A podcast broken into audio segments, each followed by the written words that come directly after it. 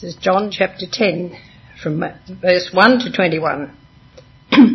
Very truly I tell you Pharisees, anyone who doesn't enter the sheep, the sheep pen by the gate, but climbs in by some other way, is a thief and a robber.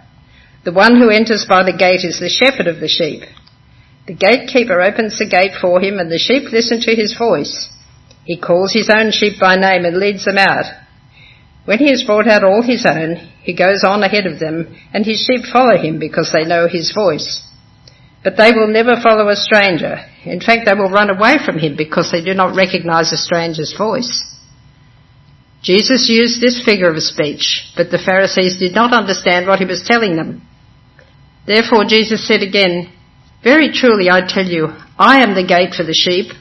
All who have come before me are thieves and robbers but the sheep have not listened to them. I am the gate. Whoever enters through me will be saved. They will come in and out and find pasture. The thief only comes to steal and kill and destroy. I have come that they may have life and have it to the full. I am the good shepherd. The good shepherd lays down his life for the sheep. The hired hand is not shepherd and does not own the sheep. So when he sees the wolf coming, he abandons the sheep and runs away. Then the wolf attacks the flock and scatters it. The man runs away because he is hard hand and cares nothing for the sheep. I am the good shepherd. I know my sheep and my sheep know me, just as the Father knows me and I know the Father, and I lay down my life for the sheep. I have other sheep that are not of this sheep pen. I must bring them also. They too will listen to my voice, and there shall be one flock and one shepherd. The reason my Father loves me is that I lay down my life, only to take it up again. No one takes it from me, but I lay it down for my own accord. I have authority to lay it down and authority to take it up again. This command I received from my Father. The Jews who heard these words were again divided. Many of them said, He is demon possessed and raving mad. Why listen to him? But others said, These are not the sayings of a man possessed by a demon. Can a demon open the eyes of the blind? Uh, thanks, Carolyn. It's good to continue to go through the Gospel of John together as we believe uh, here that the Bible is God's Word, uh, inspired by the Holy Spirit, and so it's worth uh, considering and pondering uh, these words, particularly in the Gospel of John, written by, of course, by uh, Jesus' close mate, John, who was there and heard and saw all these things, including what we just read.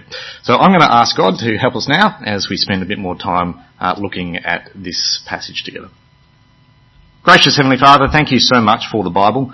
Thank you for particularly the Gospel of John and for your servant, John, who wrote it, inspired by your Holy Spirit, remembering uh, what he saw of Jesus' teaching and uh, miracles, life, death and resurrection. Help us now as we ponder these words uh, to understand them appreciate them, and that you would grow faith in us for Jesus. And we pray this in His name. Amen. Uh, Megs and I went furniture shopping yesterday. Probably one of the most Central Coast things that you can do, uh, given half the shops on Mann Street are, are all about homemaking, right? Every second shop is all about homemaking because it's a big part, it's a big part of the good life here on the Central uh, Coast. Setting up that slice of heaven in your own home.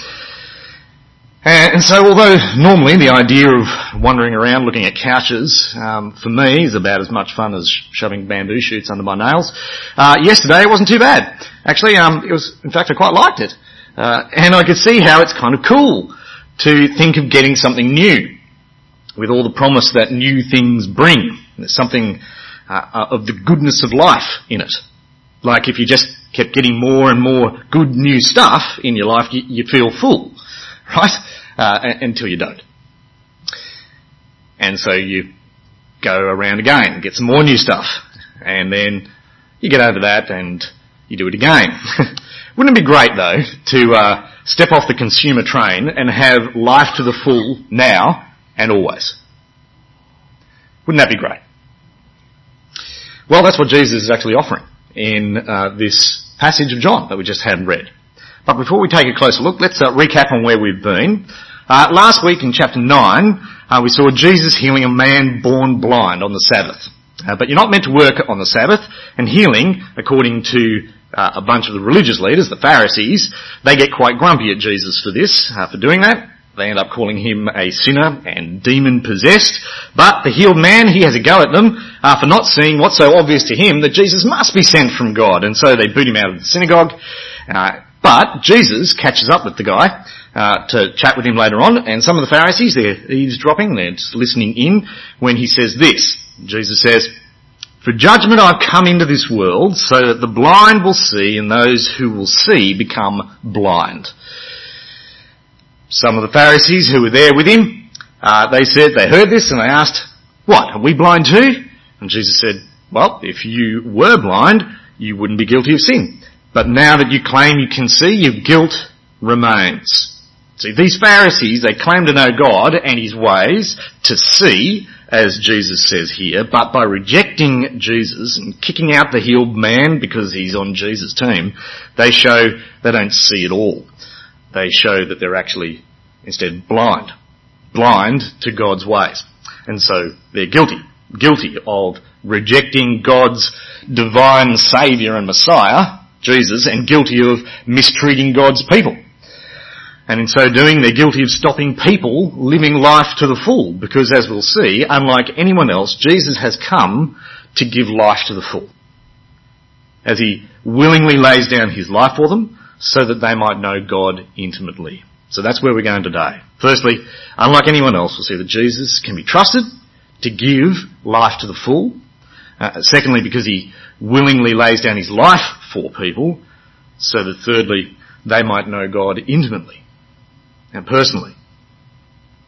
So, first up, uh, unlike anyone else, Jesus can be trusted to give life to the full, but only to those who want to see. Those who know that they're spiritually blind and look to Jesus to heal them.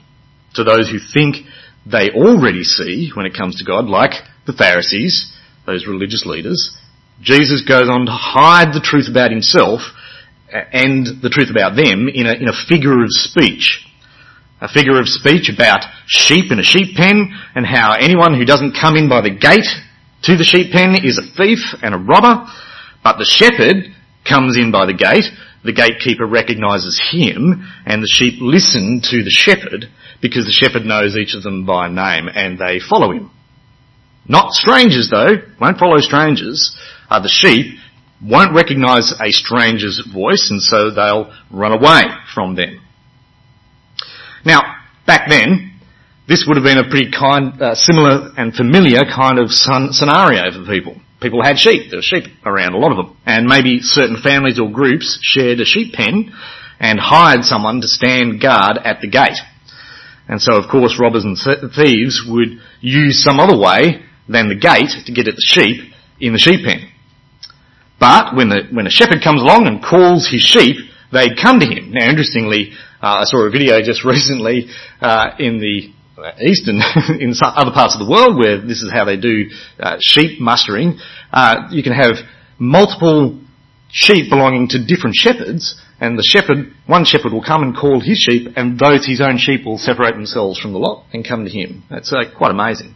And I saw this one video of a guy whistling uh, for, for, his sheep, and they're running towards him in the mist. It's quite lovely, and they're gathering all around him. so anyway, it's a little bit different, of course, to how Sheep are mustered here in Australia. It's all dogs and motorbikes using to round out the sheep. But uh, back then, as we said, the sheep, they were trained to hear the shepherd's voice and they come to uh, his voice and they follow him. And Jesus, he's, he's using this idea here to get at something else. To get at something about himself. To get at something about the Pharisees and to get at something about the people around about them now as he's talking to them. But the Pharisees, they don't get it. Uh, verse 6 we see, Jesus used this figure of speech. The Pharisees, they don't understand what he's telling them. Therefore, uh, Jesus said again, Very truly I tell you, I am the gate for the sheep. All who have come before me are thieves and robbers, but the sheep have not listened to them. I am the gate. Whoever enters through me will be saved. They will come in and go out and find pasture. The thief comes only to steal and kill and destroy. I've come that they may have life and have it to the full. So, a uh, little bit more information. Jesus is the gate in this figure of speech, which suggests that the sheep are actually uh, God's people, like the, the healed blind man in this story, and the thieves and the robbers, well, they're the Pharisees. Now, they might, might not know it, these Pharisees, these religious leaders are listening on, but by rejecting people like the healed blind man uh, for trusting in Jesus, they're actually stealing from, stealing life from them. And not just any life, but life to the full.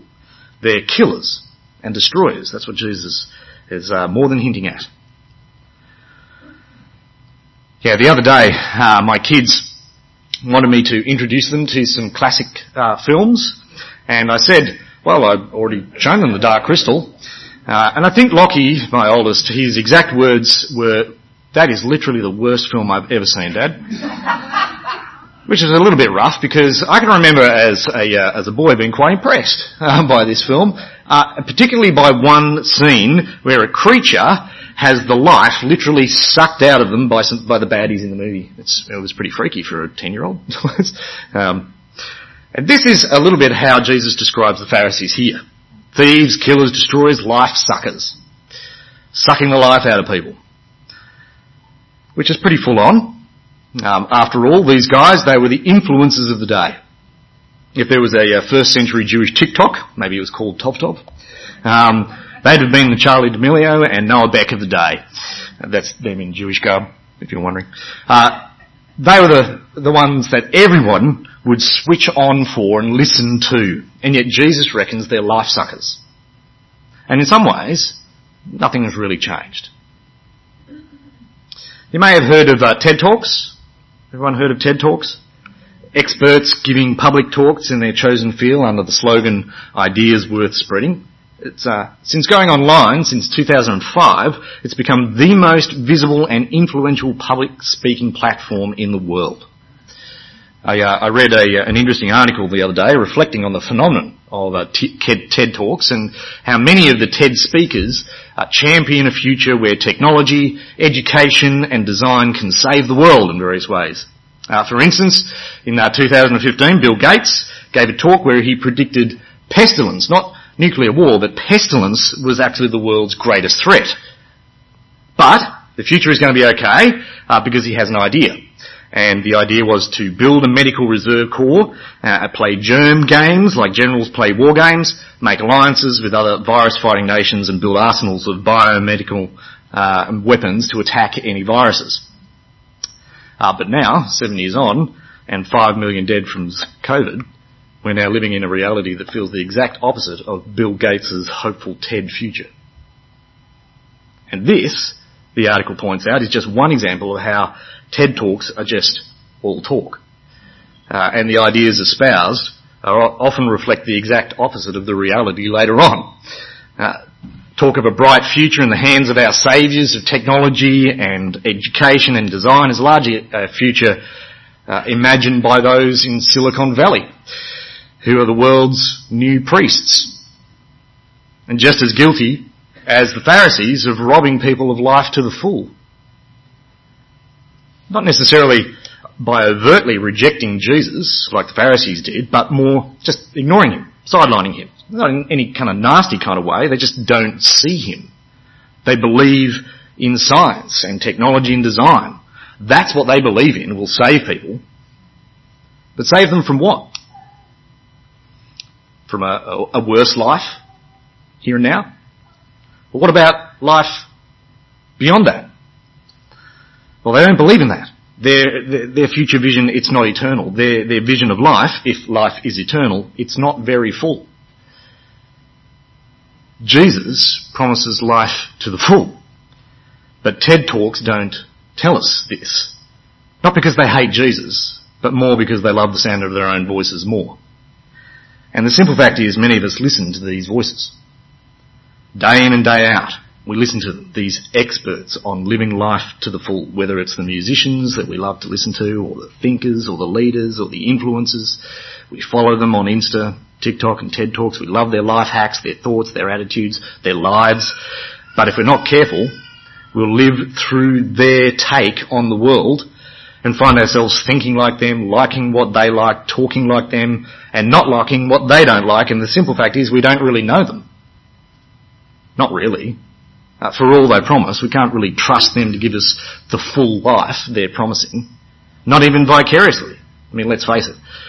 Who's ever felt their lives truly enriched by another two hours of scrolling through vids on TikTok or Insta or TED Talks?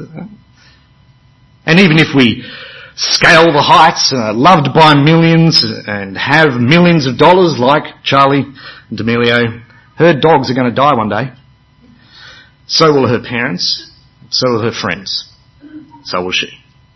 And then what? What good will five million followers and a truckload of cash do when you have to face God? We need to be careful who we let tickle our ears, whose voices we follow, because unlike Jesus, no one else can promise life to the full. But how can we trust Jesus is good on his word? Why would we trust him that he can give us life to the full? Well, it's because Jesus lays down his life for us. That's the second point. And what he says next in our passage. I am the good shepherd, he says. The good shepherd lays down his life for his sheep. The hired hand is not the shepherd and doesn't own the sheep. So when he sees the wolf coming, he abandons the sheep and he runs away. You know, Jesus shifts from uh, the image of being a gate uh, to being the good shepherd because he wants to make a point about himself that you can't imagine a gate doing, and that's laying down his life for people. A good shepherd will lay down his life for his sheep. And Jesus is saying he's this type of shepherd. He's the good shepherd. Now, if the Pharisees were hearing some Old Testament illusion here, they're probably right. Uh, because 400 years or so before, God spoke through the prophet Ezekiel in chapter 34 of his book, you can check it out later, famously calling on the leaders of Israel at the time as being bad shepherds because they didn't care for God's flock, his people. And so he says he's against them and he will hold them accountable. And meanwhile, he himself, God himself promises that he will search out his, for his people and he will look after them like a shepherd with his sheep. He will rescue them from dark places. He will bring them into good pastures. And Jesus is saying here that he's the good shepherd. So it wouldn't be very hard for the Pharisees, who, who would have been familiar with the scriptures, with the Old Testament scriptures and the prophet Ezekiel, to miss who Jesus thinks they are in this scenario. If he's the good shepherd, who are they? They're the bad shepherds. Well, they're more like the hired hands, he says, as he calls them, Jesus calls them, that flee at any sign of trouble, who look only after their own interests and well-being before even thinking of putting their lives on the line for God's people. I asked some guys, young guys recently, if they knew anyone who would actually die for them. Uh, some said maybe their parents, but for the most part they weren't sure. Which I think, if we're honest, is the case for most of us. Yeah, maybe our husband or our wife might, maybe our lover or friend, but, but could we say for sure? Could we 100% sh- say that at the last moment they wouldn't back down in fear? That maybe whatever it is that's threatening our life threatens theirs too and they run? I mean, you and I, we know what we're like. That we'd be tempted to do that. So why wouldn't anybody else? Why would we, anybody else be different? Jesus knows this. He knows it about the Pharisees, that they don't really care for God's people, that as soon as their position and power is threatened, they'll run to save themselves and abandon the people they're meant to be caring for, just like he knows we all would. That deep down we're all about firstly looking after number one, that when there's any sign of trouble, all the toilet rolls are gone in the supermarket. And even if we look to be doing something good for others, it's always mixed motivations, isn't it? Of wanting to look good, of wanting to please, of wanting to feel better about ourselves, of trying to wipe the ledger clean. But it's no use. Uh, we're all sick with selfishness. But Jesus He's of an entirely different order. Not only is he not selfish, ever, unlike us, he doesn't just talk about it, he proves it. He actually lays down his life for us when he did on that cross. And he doesn't do this because we're lovely, or because we're his best friends, but precisely because we're not. He dies the death of someone who deserves to suffer for selfishness, for living as if they're God of their own life. He dies the death that we deserve. And he does it in our place so that we don't have to. That's why, unlike anyone else, we can trust him. Because he not only willingly lays down his life for us, he doesn't stay dead. Unlike anyone else, he has the power and the authority to give his life and to take it back up, which he says in verse 18. And he shows this when he rises from the dead.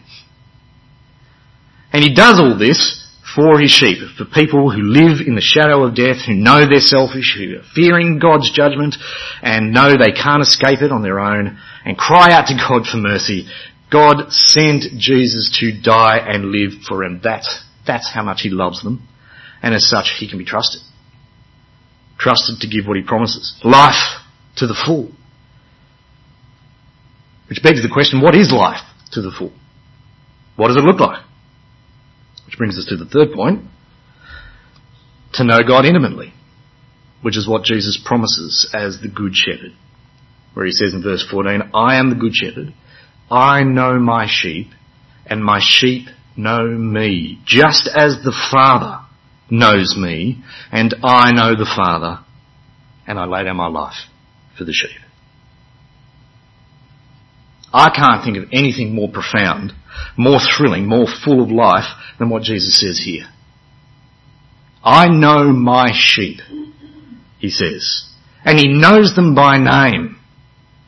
He says that earlier in verse 3. He knows, he knows us by name, individually, every single one of us. And he knows what we're like. He knows why he's laying down his life for them. He knows they're the absolute worst who deserve to suffer and die for the way that they've treated God, for the way that they've selfishly lived for themselves.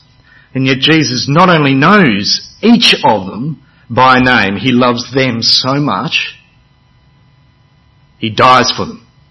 And profoundly, they know him.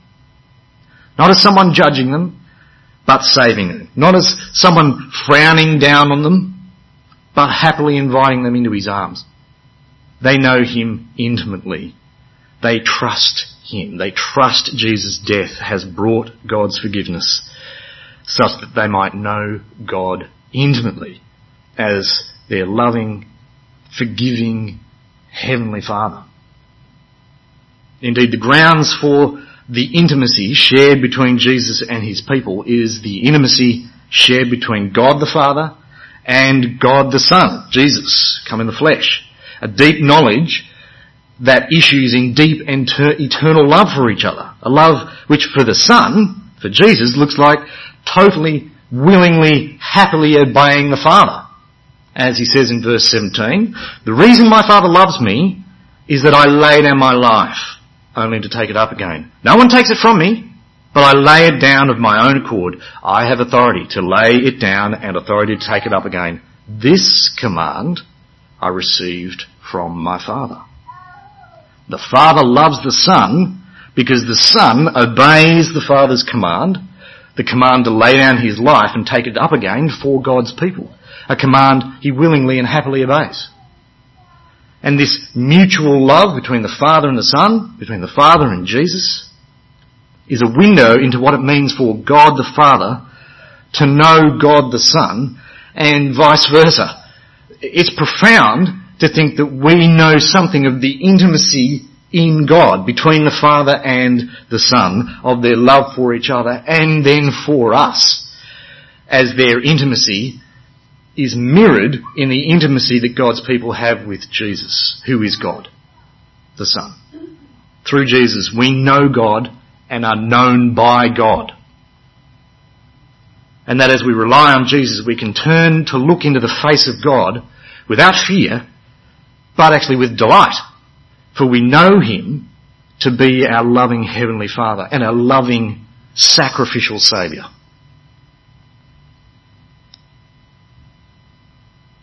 Have you ever been caught out doing something wrong? And felt exposed and, and, and ashamed? You wanted to, and you want to hide and you just can't? Someone told me once they uh, they went with their newly uh, married wife overseas to a popular holiday destination. They found a deserted beach and decided to go for a swim in the Nub. But what they didn't realise was that the beach was along the flight path to the local airport. So before they got done with their swim, an aeroplane had flown very low and close to the shore with a bunch of people gawking out the windows at them. How embarrassing. And maybe the thought of God knowing you, knowing you, might feel a little bit like that. Exposed, embarrassed, as he swoops down for a closer look at what you've done and said and thought. After all, he can see it all. He sees everything and he can see right into your heart as you've done it. He knows not just what you do and say and think, but he knows why. That can be a scary thought. If he's staring down on you in judgment.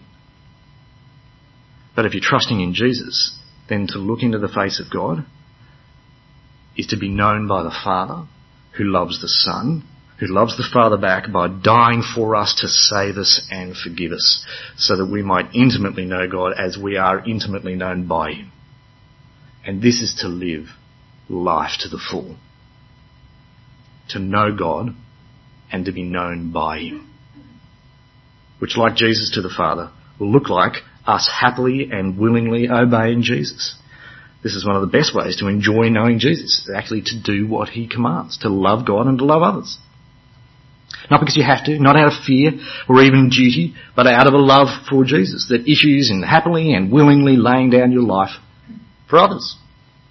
To do this is actually to enjoy the intimacy of knowing God as you are known by Him. When uh, Megs, my wife and I started dating, we went to an after work drinks catch up with a bunch of her old uni friends uh, at a fancy bar on Oxford Street uh, in the city. I didn't know anyone and I didn't really fit in. They were all wearing private school collared pastel polo shirts and tan chinos and boat shoes and talking about their uh, work perks and their money. I had no money, wore baggy mustard jeans and worked at an animation company that nobody knew or cared about. But the fact that I was there with Megs and that she wanted me there, that I knew her and she knew me, meant I didn't feel like I was missing out. In fact, before we turned up, uh, Megs and I had decided that we'd try and find out, just in casual conversation, what each person's favourite flower was. Which made the time spent with those people much more lively. now, all because I was doing it with Megs. In the same way, only eternally better, Jesus promises us a much more lively life, a life to the full, and we can trust Him in this because He laid down His life for us so that we might know God and be known by Him intimately and enjoy living in this intimate relationship with Him by obeying Jesus and loving others by laying down our lives for them. And it's in this, in knowing God and being known by Him, by trusting and obeying Jesus, that we have life to the full. There's nothing else in this world that can match it. No amount of new things. No one's worth listening to as much. No one can, can or will love you as much. There's nothing and no one that can give us life to the full except Jesus as we trust Him and obey Him. And I'm going to pray that we do that and know that life to the full. Now. Gracious Heavenly Father, thank you so very much for your great kindness to us in Jesus. We thank you that Jesus not only promises life to the full, but delivers on it as he lays down his life for us, dying on that cross and taking up his life again, rising from the dead to show that his death was in our place for our selfishness and mistreatment of you, that he took the punishment that we deserved so that we wouldn't have to, so that we might know your forgiveness and know you as our Father, the Father of the Son who loves us to death and beyond. Please, as those who are known by you and who know you, help us to enjoy the intimacy of that relationship. By trusting in Jesus, relying on Him, and by obeying Him out of love for Him and know life to the full as He promises. And we pray this in His precious name. Amen.